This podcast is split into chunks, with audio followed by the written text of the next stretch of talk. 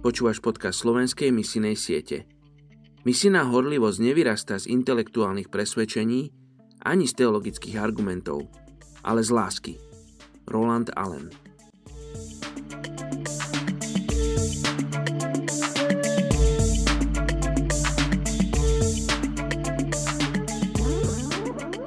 Ján 6.35 Ježiš im odpovedal ja som chlieb života. Kto prichádza ku mne, nebude hľadovať.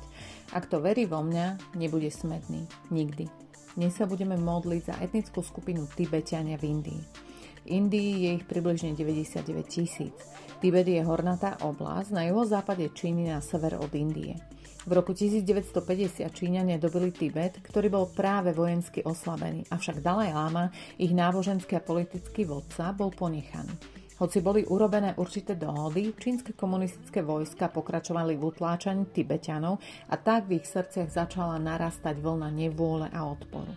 V roku 1959 prišlo ku vzbure v hlavnom meste Tibetu Lase. Čínske vojska napadli mesto a tak uprostred noci Dalaj Lama prezlečený za tibetského vojaka utiekol a spolu s ním aj členovia kabinetu, osobní hodnostári a ochrancovia.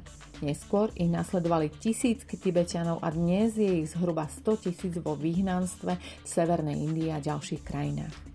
Hoci Tibet je jedným z nezávislých oblastí Číny, Tibetania v Indii stále snívajú o svojej zemi, ktorá im raz patrila. Väčšina tejto skupiny v Indii sú buď farmári, kočovní, pastieri. Žijú buď v dedinských zoskupeniach alebo jednotlivých príbytkoch. Kočovníci žijú v stanoch a presúvajú sa spolu so svojimi stádami. Chovajú ovce, dobyto, kozy a dzo, kríženca medzi jakom a kravou. Hlavnými produktami na predaj sú mliečne výrobky a vlna. Nie všetci sú farmármi či pastiermi. Niektorí zo Severnej Indie sú aj vládcami či šľachticmi, iní zase lámami, mníchmi, ktorí strávia celý život v modlitbe a rozímaní. Niektorí zase učencami v oblasti náboženstva a literatúry. Tradičné zručnosti sú spracovanie vlny a vlákna, mlete múky, práca s kovmi, maľovanie a stolárstvo – hoci sú vo výhnanstve obklopení indickou kultúrou a tradíciami, majú zriadené tibetské školy pre svoje deti, aby si zachovali vlastné zvyky. Je u nich bežné mať viac mužov či žien. Manželstvo sa vníma nenábožensky, ale ako spojenie dvoch domácností. Pri nájdení partnera sa zapájajú astrológovia a kozmológovia.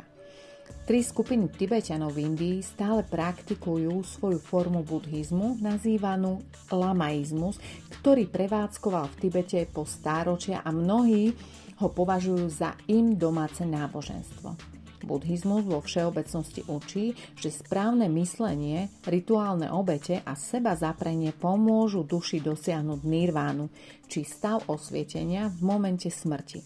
Veria po smrti v reinkarnáciu v inej forme, či už ľudskej alebo zvieracej. Mnohé skupiny praktizujú aj tzv. nebeský pohreb, kedy je mŕtvola umiestnená na strom, kde sa postupne rozloží. Avšak určité semená karmy zostanú. Vstúpia do iného tela a začína nový cyklus života. Podľa lamaizmu akékoľvek prepojenie na svet je koreň utrpenia. Mnohí sa snažia od neho oslobodiť cez meditáciu. Poďme sa spolu modliť za etnickú skupinu Tibetania v Indii. Otecko, ty nemôžeš byť tam, kde je temnota, kde má vládu ten, ktorý miluje lož a tmu. Modlím sa, aby do tejto temnoty a všetkých tých klamstiev a hrozných praktík mohlo zažiariť svetlo pravdy a poznania. Modlím sa, aby každý múr vystavený v tejto temnote, ktorý nechce pustiť svetlo, je zrútený v mene Ježiš. Nech do srdc týchto ľudí z tejto etnickej skupiny Tibetanov v Indii preniklo svetlo pravdy, ktoré ich vyslobodí. Modlím sa, aby povstali ľudia, nositelia svetla, ktorí preniknú do tejto komunity a budú svetlom. Modlím sa, aby títo ľudia našli svoj domov v Tebe a tiež, aby našli pokoj a istotu v Tebe, nie v nezmysloch a váktoch, ktoré ich ťahajú do pekla. Vyprosujem slobodu a uvoľnenie púc temná klamstiev pre tento národ v mocnom mene Ježiš. Amen.